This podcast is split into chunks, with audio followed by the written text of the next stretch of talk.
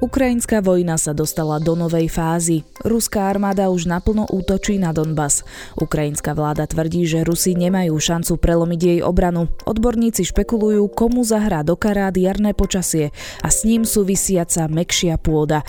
Medzi tým sa ozval ruský minister obrany Sergej Šojgu, ktorého neoverené informácie za posledný mesiac už dvakrát pochovávali.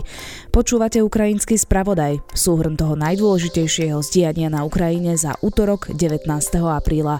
Ja som Jana Maťková a text pripravil Matúš Krčmárik.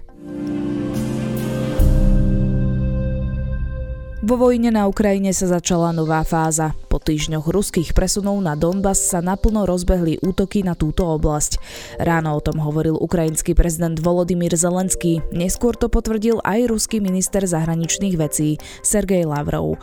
Rusko tvrdí, že v noci na útorok zasiahlo 1260 cieľov na Donbase, aj keď tieto správy sa nedajú potvrdiť. Zasiahlo vraj 13 ukrajinských pozícií vrátane kľúčového mesta Sloviansk. Rusom sa podarilo dobiť prvé mesto.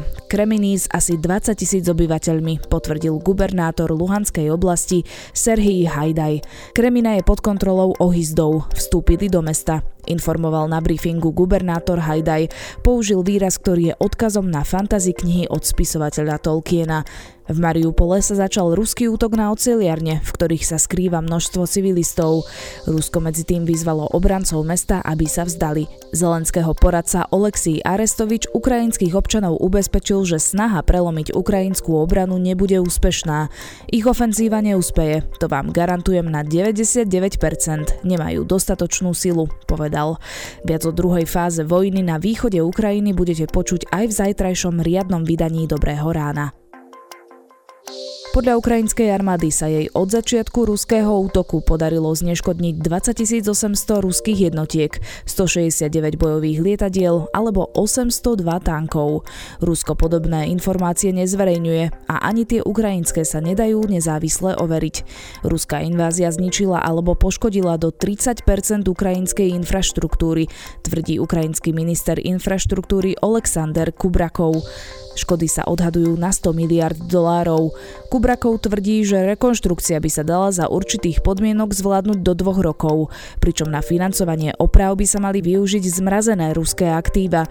Očakáva, že západné štáty pomôžu Ukrajine s rekonštrukciou, pričom sa diskutuje o viacerých zdrojoch.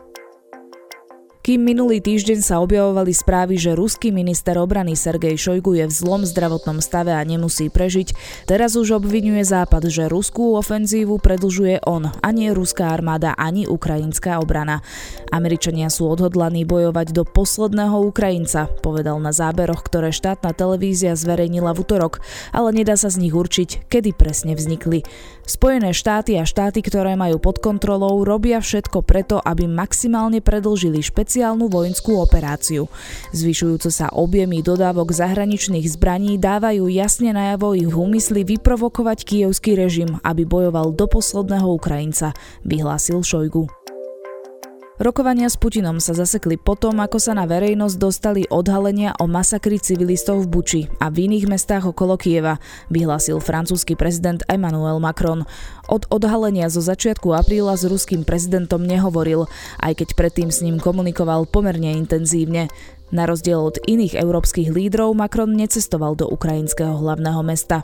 Vrátim sa do Kieva, ale pôjdem tam, aby som priniesol niečo užitočné, pretože je zrejme, že tam nemusím cestovať, aby som ukázal podporu. Povedal Macron a dodal, že od začiatku vojny hovoril okolo 40 ráz s ukrajinským prezidentom Volodymyrom Zelenským. Pozvanie do Kieva na teraz odmietol aj americký prezident Joe Biden. Kým v Európe sa diskutuje o tom, ako obmedziť závislosť na ruských nerastných surovinách, Nemecko tento rok zaplatí za suroviny Moskve rekordnú sumu, odhaduje organizácia Greenpeace. Podľa mimovládky by sa výdavky Nemecka na ruskú ropu mohli tento rok zvýšiť na 14,3 miliardy eur z takmer 11,5 miliardy eur v predchádzajúcom roku. Pričom v prípade ruského plynu sa môžu dokonca zdvojnásobiť na vyše 17,5 miliardy eur z vlanejších 8,8 miliardy eur. Šéf nemeckej energetickej spoločnosti Leonhard Birnbaum varuje pred zákazom dovozu ruského plynu. Problém by podľa neho mala celá Európa. Spomenul napríklad Slovensko, ktoré je takmer úplne závislé od dodávok ruského plynu. Francúzsky minister financí tvrdí, že už sa pripravuje embargo na ruskú ropu v celej Európskej únii a súčasný prezident Emmanuel Macron to podľa neho podporuje. Dovoz ruského uhlia si už štáty Európskej únie zakázali. Ukrajina verí, že sa v nasledujúcich týždňoch stane kandidátskou krajinou Európskej únie.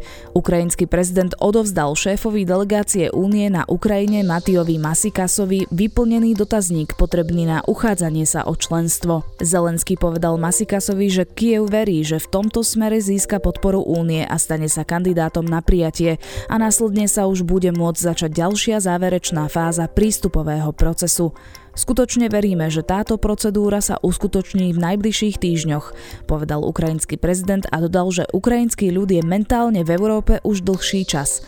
Šéf zelenského kancelárie uviedol, že Ukrajina dúfa, že štatút kandidátskej krajiny získa na júnovom samite Európskej únie. Počúvali ste ukrajinský spravodaj, súhrn diania na Ukrajine z útorka 19. apríla. Počujeme sa opäť zajtra podvečer.